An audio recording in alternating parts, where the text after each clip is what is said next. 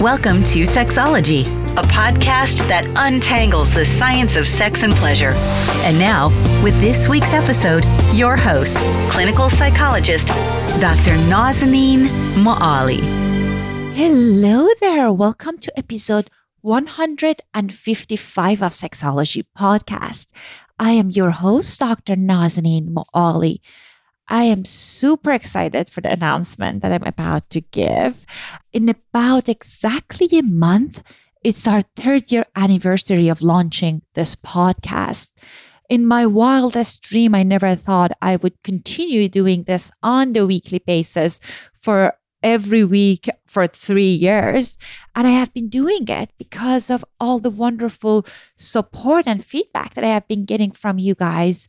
And it seems like it's helping many of you guys. And my hope is to do it for many years to come. And as a way to express my gratitude to those of you that I'm in relationship for years, I, I am doing several different things for our anniversary month, which is January. First of all, we recorded several special episodes and I think you're really going to like it. And it's going to be launched on the month of January. And also my love language is giving gift.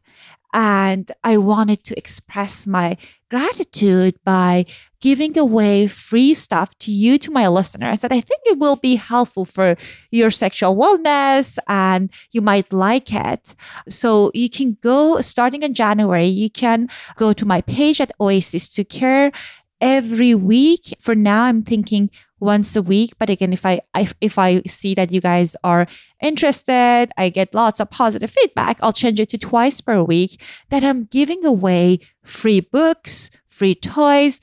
I know the traditional three year anniversary gift is litter. So certainly I'll include some litter stuff on the giveaway.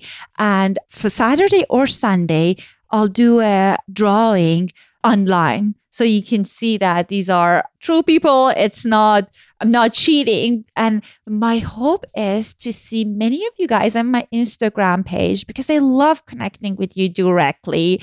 After this episode, I'll go and I'm start shopping online and I already bookmark many things that I think you're going to like. But if there's something specific that you've been eyeing and you're interested, feel free to shoot me an email or send me a link. I might get it for our giveaway. And also, if you are happy in this relationship, I would love it. It means a lot to me if you write me an honest review in iTunes. Because as I said, this is a passion project for me. And my goal is to be able to reach a broader audience. And the higher we rank in iTunes, the more visibility this show gets. So thank you so much for taking time and doing this. Today's episode is on psychology of sexual arousal and pleasure. And our guest is Fiona O'Farrell. She has this interesting experiential way of helping us to explore and learn about our body and pleasure. I attended her workshop in AASECT and I thought that was fantastic because usually when it gets to anatomy, teaching anatomy and these things, I have an ADHD mind and I get distracted easily. But I love the presentation that Fiona had. And I'm sure you will be interested to learn about her approach and implementing it. As I mentioned, our guest is Fiona O'Farrell. She's a licensed marriage and family therapist, sex educator, and AASECT certified sex therapist. In her practice, she works with clients on issues relating to sexual identity, dismantling sex negative messages, and enhancing pleasure and intimacy. She is the coordinator of the Sexuality Therapy and Sex Education Certificate Program at Antioch University in Seattle and teaches classes in human sexuality, sex therapy, and relationship therapy. Fiona is dedicated to sex ed resources to be inclusive of body diversity and challenge binary thinking. Without further ado, here's my conversation with Fiona O'Farrell. Hello and welcome to another episode of Sexology Podcast. I am so excited to have Fiona Farrell on our show. Fiona, did I say last name correctly? You did. Yes, it's O'Farrell. Yep. I'm so excited that you're here. We were just chatting before the interview that I attended your your session at AASECT. I thought it was fantastic. I love the creativity you brought into sex education. And I want us to, to talk more about this modality and this tool that you created, which is simply call it Paper Doll. So tell me about what is Paper Doll? Sure. So I'll give you a little bit of background. I teach classes in sex therapy and human sexuality, and one of kind of the core requirements is helping people understand sexual anatomy and arousal and the different theories that go along with that. And as I started looking for materials to teach the course content, I kept running up against this problem, which is that I couldn't find diverse imagery of what bodies looked like and what bodies looked like that didn't fit a completely normative example of anatomy and physiology. So a perfect example could be, you know, somebody who's had a mastectomy and doesn't have two full breasts and full breast tissue and two nipples. And it was very difficult for me to find imagery that was kind of anything deviating from the norm.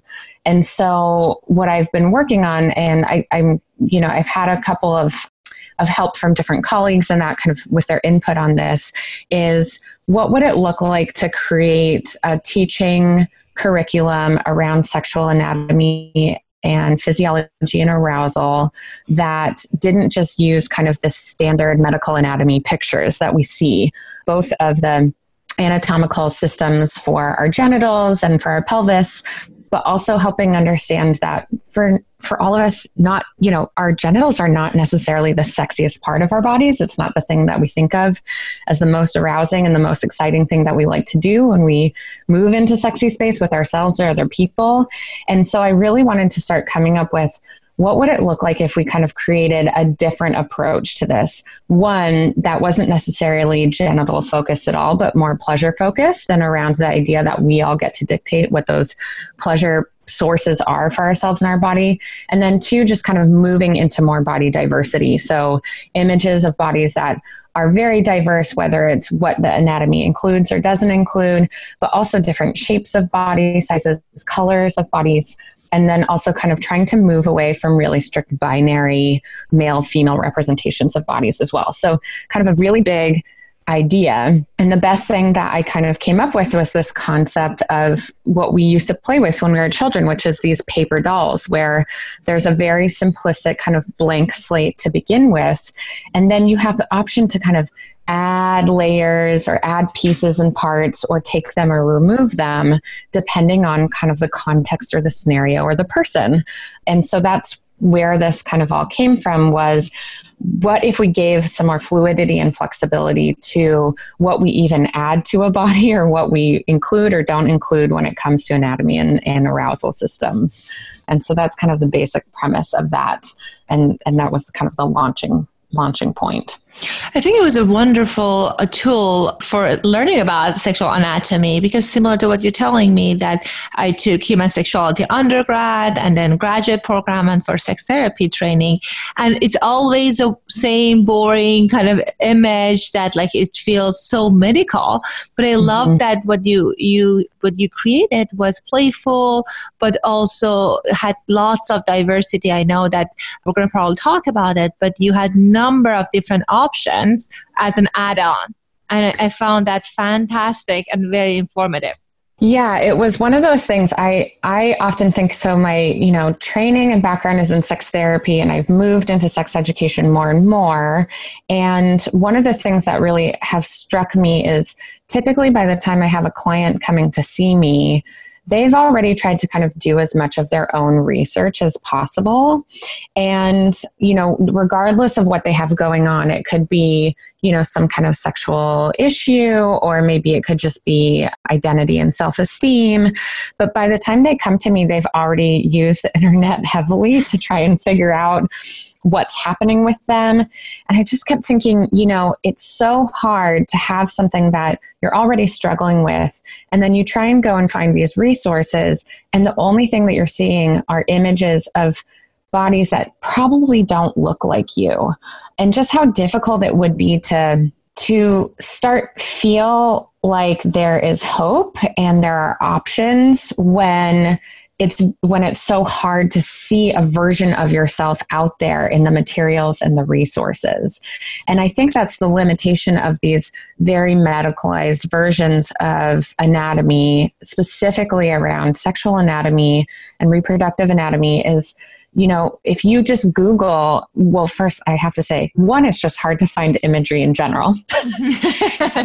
and then two, when you do go and find it, you know, it is typically a person who most likely white generally relatively thin or fit. Like I was surprised at how many of the bodies had abs and had, you know, all of the right structure. And, you know, that's a very, very narrow margin of the wide variety of the populations that live in the world and uh, that I work with. And so, it creates this isolating factor just from the get go, just from simply, do I see myself in what is out there? And I thought, you know, this is exactly what happens for our students. And I say students kind of loosely. This could be clients that we're working with and we want to help teach them something. This could be workshops that we're running where, you know, we're limited in our resources in terms of how we are able to access imagery. And then furthermore, what we're showing to our students, you know, for some people, it's the first time they're seeing imagery of genitals or of naked bodies that are used in an, an, educational way. There's already a lot of kind of hush hush stigma and taboo around learning about these different parts of their bodies that isn't just, you know, how to make a baby. And then the only picture that I have to offer you basically looks like a Barbie doll. Mm-hmm. And that that can be, you know, to me it doesn't feel like a good starting point to helping people embrace sexual health education. Absolutely. And you're right that it doesn't include people with different skin color, different ability, body ability. And, and, and that's one of the things I loved about your paper doll and the diversity of the material you provided. But that can be disengaging for people right? Mm-hmm. If I'm doing research, for example, for myself, I want to learn about how to address this, and if I'm seeing a picture that doesn't sound, seem like me, consciously or unconsciously, I might not connect to the material as much but mm-hmm. if I see something that represents me at, as the, at the get go, then that can be a more positive experience. So for our listeners that that they haven't seen the paper doll, so the way it worked that it's you hand out this blank paper doll, and then people can do drawing on it, and you they can also glue things on, right? Mm-hmm. So there, there's kind of a there. Well, first we tried to just make a broad range of body types, right? Mm-hmm. So it's kind of this blank body type. Pretty, you know, like what we tried really hard to do is not assign like stereotypical gender identifiers or you know presentations with them we just wanted to create bodies you know that could kind of go in any direction. And then there's all of these different options. So you can, you know, if you see something out of the the things that you can glue on or these kind of, you know, what a classic paper doll might be like a set of clothing would be all of these various body parts. So different size breasts, um, breasts with scars, nipples, different size penises, different vulva shapes and sizes, different kinds of labia. And so that's out there and you can select from those. But the other option is, is, you know, if none of these really look like either something that I feel like is connected to who I am or what I look like, then you can by all means draw on whatever you want. You know, that we have, and I think that's really important to acknowledge about sexuality and arousal is that we really get to decide what is that thing for us, right? Whether it's a body part or an action. You know, I have so many people who say, you know, the, the sexiest thing to me is somebody's intellect or their brain. And so I'm like, great, give them the best, most beautiful brain and head that you can imagine, you know? And so just kind of encouraging that idea of it gets to start with you or it gets to start with the things that you kind of know about yourself and turn you on and tickle you in a way that you get to then kind of attach it to this image or this kind of blank body in front of you. And what was very interesting for me is, as our listeners know, that big part of my practice is working with people who are struggling with eating disorders and disorder eating, and they have body image issues. Mm-hmm. And I love that you had different body shapes, as you mentioned just now, that people could choose. And I was noticing this internal dialogue that this is like, oh, I want that, but that's not what my body looks like. And then what would it be like if I choose something that's closer to my body type and kind of the reaction it brings up? So I think there are lots of also good material to process even around self image piece when it comes mm-hmm. to choosing different items. And something that we talked a lot about and will come up when I do this demonstration and this with my classes or in workshops is that you, what you'll find is we'll do what is very, very common. First, we'll create the image that we think we should have, right? And then as we start to ask questions like, is this aligned with what really you, you, know turns you on or you find sexy or and, and, you know i remember somebody in our talk said you know first i had put nipples on there but i realized that my nipples are always for somebody else's enjoyment mm-hmm. not my own. And so they said i took those off you know those don't need to be included on there. So I, I i love that is there is that kind of a process that you can go through. And because you don't have nothing is permanent on that body you can remove and add things as much as you want that that you can also kind of go through this conversation with somebody. And and as they start thinking through you know then they can actually it would be fine for them they can create the image of you know what they believe they they see themselves as for other people, right? Or what they're supposed to be or what they think they should be.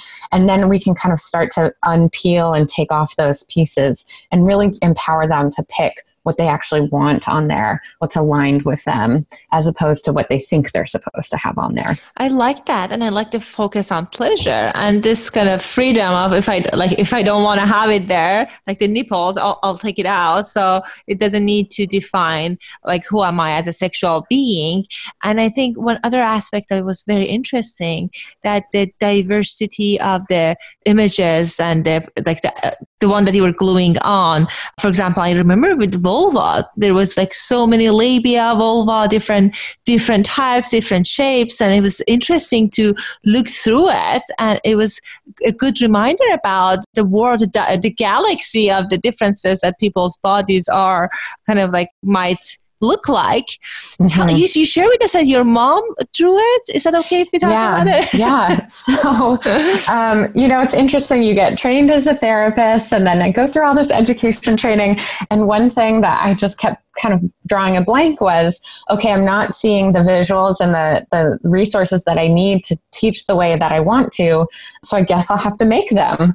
And that really put me in a tricky position because i kept having this i know what i would like it to look like but there's no way i'm going to be able to execute this. And luckily my mother is an artist and you know what she tends to do is she I, I would say her main media is sculpture. So mm-hmm. she's, and but she always does figures. It's it's they're always human figures. It could be figure drawing or sculpture. And so she's taken all of these anatomy and physiology classes, and it was this really beautiful process between myself and my mom kind of coming up with the way to create these these images which we're still tweaking and working on you know as as time goes on we want to create even more and more variety. But it was also a really fun discussion because i remember my mom going what do you mean that there are other types of vulvas, you know.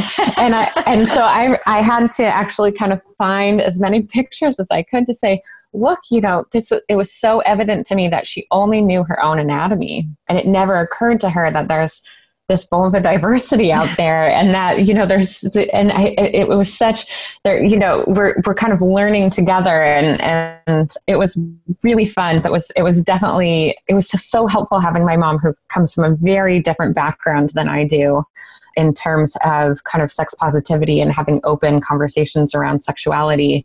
But it, we, we've had this kind of joining moment around when we talked about bodies. It was so fascinating to her, and she really wanted to help create these images, and it was pretty fun and the images were beautiful. I loved and how detailed it was because some of the some of the add-on were just tiny but the detail that entailed and that tiny thing was so fascinating.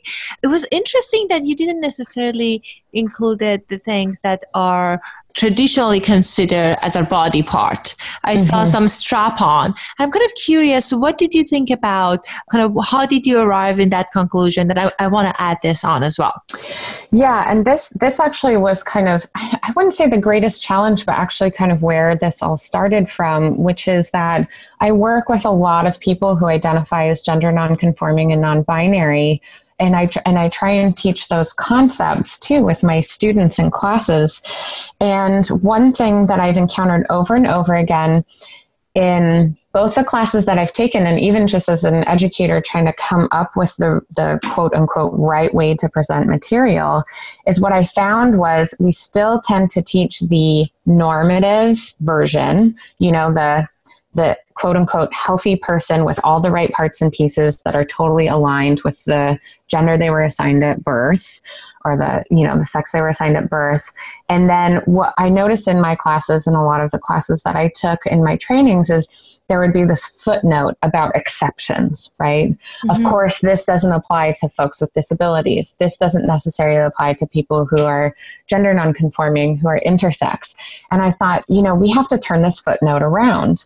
It can't be here's normal and then here are the outliers. Because i think for most of the folks that I know kind of in the field of sexuality, what we realize is kind of the most standard thing available to us is that there is no standard norm, right? Mm. The one thing we can count on is that there is fluidity and fluctuation and differences.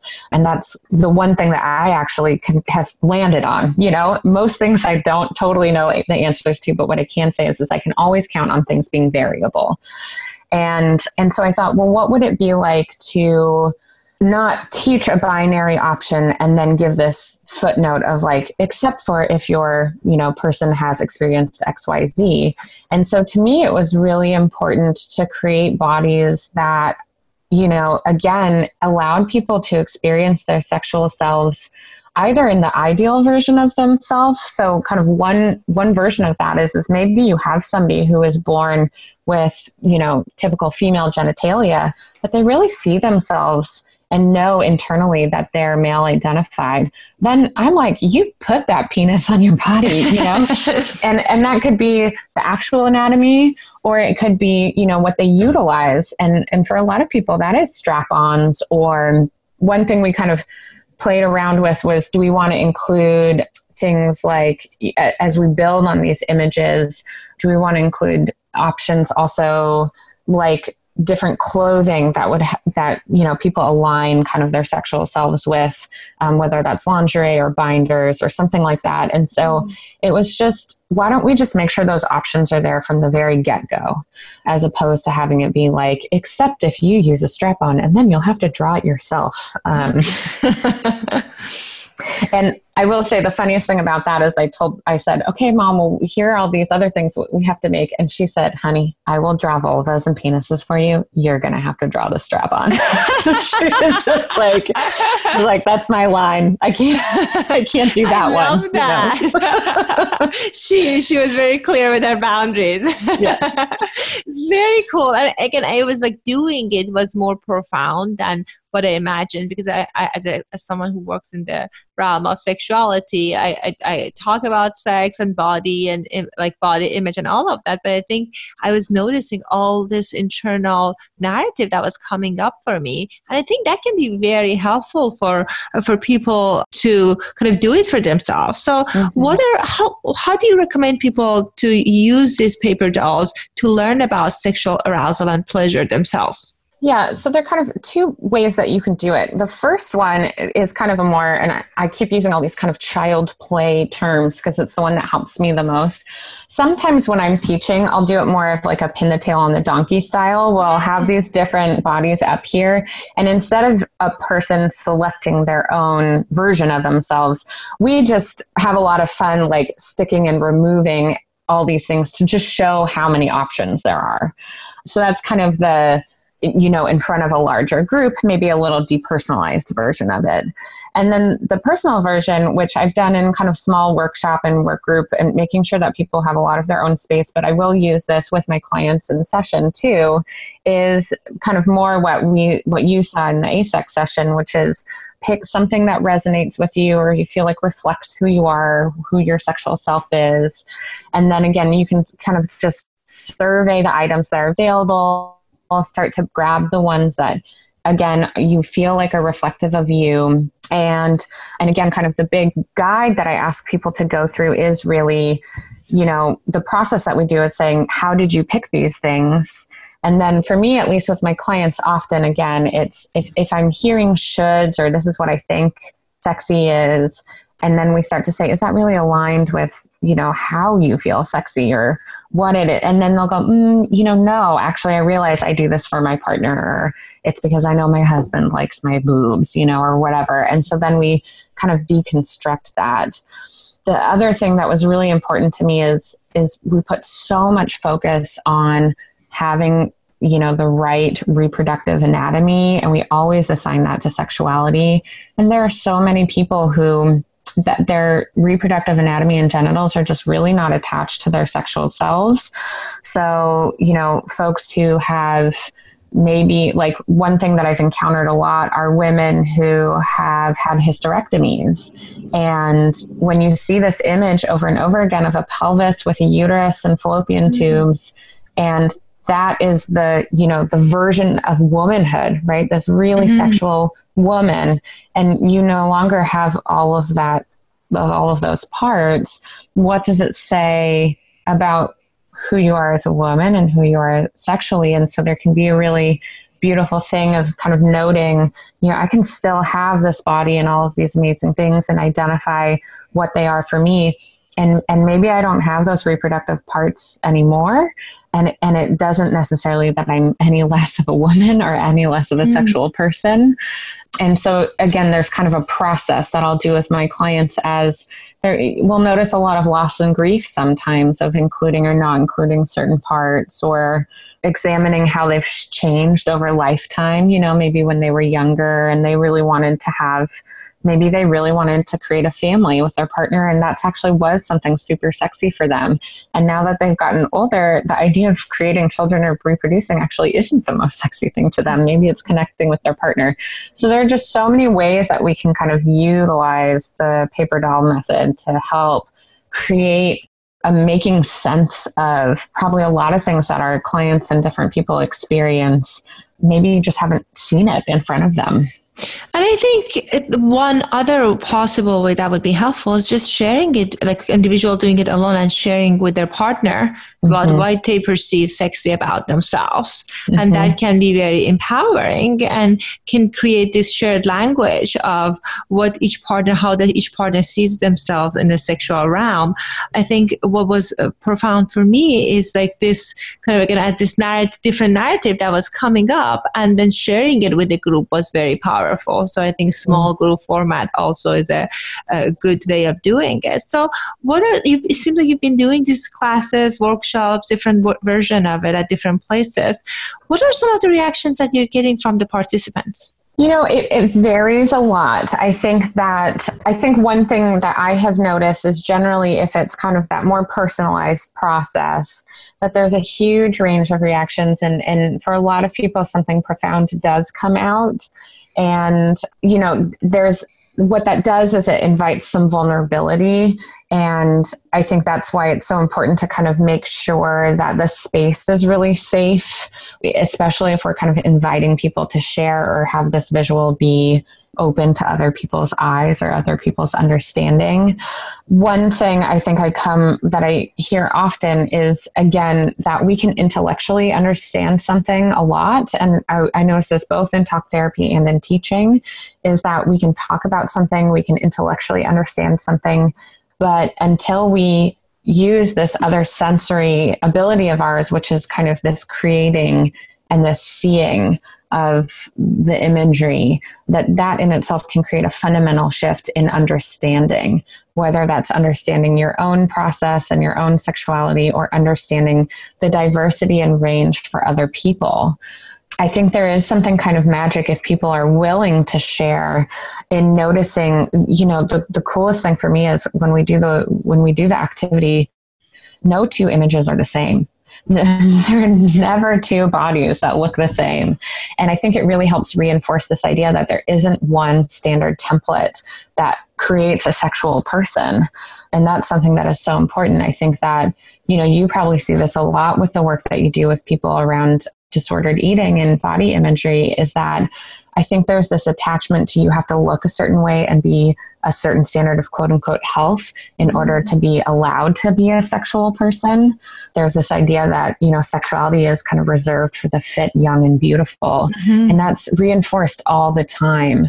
And when you see this range of people in the room, and then also the range of the images that they create in front of them, most people walk away again just kind of realizing, you know, I'm I'm actually pretty normal. Mm-hmm. um, I get to be sexual, right? Like we all deserve the right to be sexual.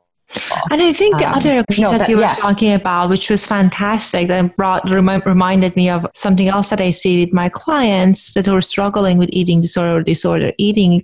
They they kind of think about the bodies as this machine that they have to perfect. Mm-hmm. And it's just all about like it's it's this building. I have to lean this part of it unless this is right. This is not okay. But I love the kind of focus on pleasure that mm-hmm. this is yes could be a vehicle to give you pleasure. It's a source of pleasure. And let's focus on that. And let's highlight what part of it gives you pleasure and what do you see as a source of your sexual energy. So i think even that component of it and that reshifting can be very powerful. Mm-hmm. I, I think that uh, specifically, you know, I think everybody benefits from this kind of pleasure focused identification of their sexual selves and their sexual energy. And then to me, my favorite thing about that is kind of this dismantling this, you know, you use machine and it's such a good, good word. It's dismantling of this linear idea, right? Of, you know, I become aroused, something on my body indicates to me that I'm aroused, and therefore I follow through with being sexual. Mm-hmm. And that template just works for so few people or it only works for them when they're you know 15 year olds pumped full of hormones. And as we get older you know we we need to have it more complex than that. It can't just be this you know step a step b step c and then i and then that's it you know? And i think it's really wonderful helping young people understand that earlier on too that pleasure is is something that they have the right to access and that can help them make their decisions around how they want to be either with themselves or with other people in a sexual state. And I think also it stirs curiosity. And I know for me that that that was the one of the great byproduct of it because you know as someone who works in this realm and this area, you you am in tune with my body. But I think the detail of the labia and how does it look like and the, all the options you guys have for nipple, it was interesting and reminded me that I perhaps maybe I haven't looked at my body detailed enough Mm-hmm. And I think that's really helpful to kind of think about, okay, I want to get connected with my body. And that, that was a good reminder as well. Mm-hmm. Yeah, I think every once in a while I will have somebody who kind of is looking at all the options and they are kind of it's like deer in headlights a little bit. And and i think a part of that is is because they realize that they're not exactly sure what they look like mm-hmm. you know?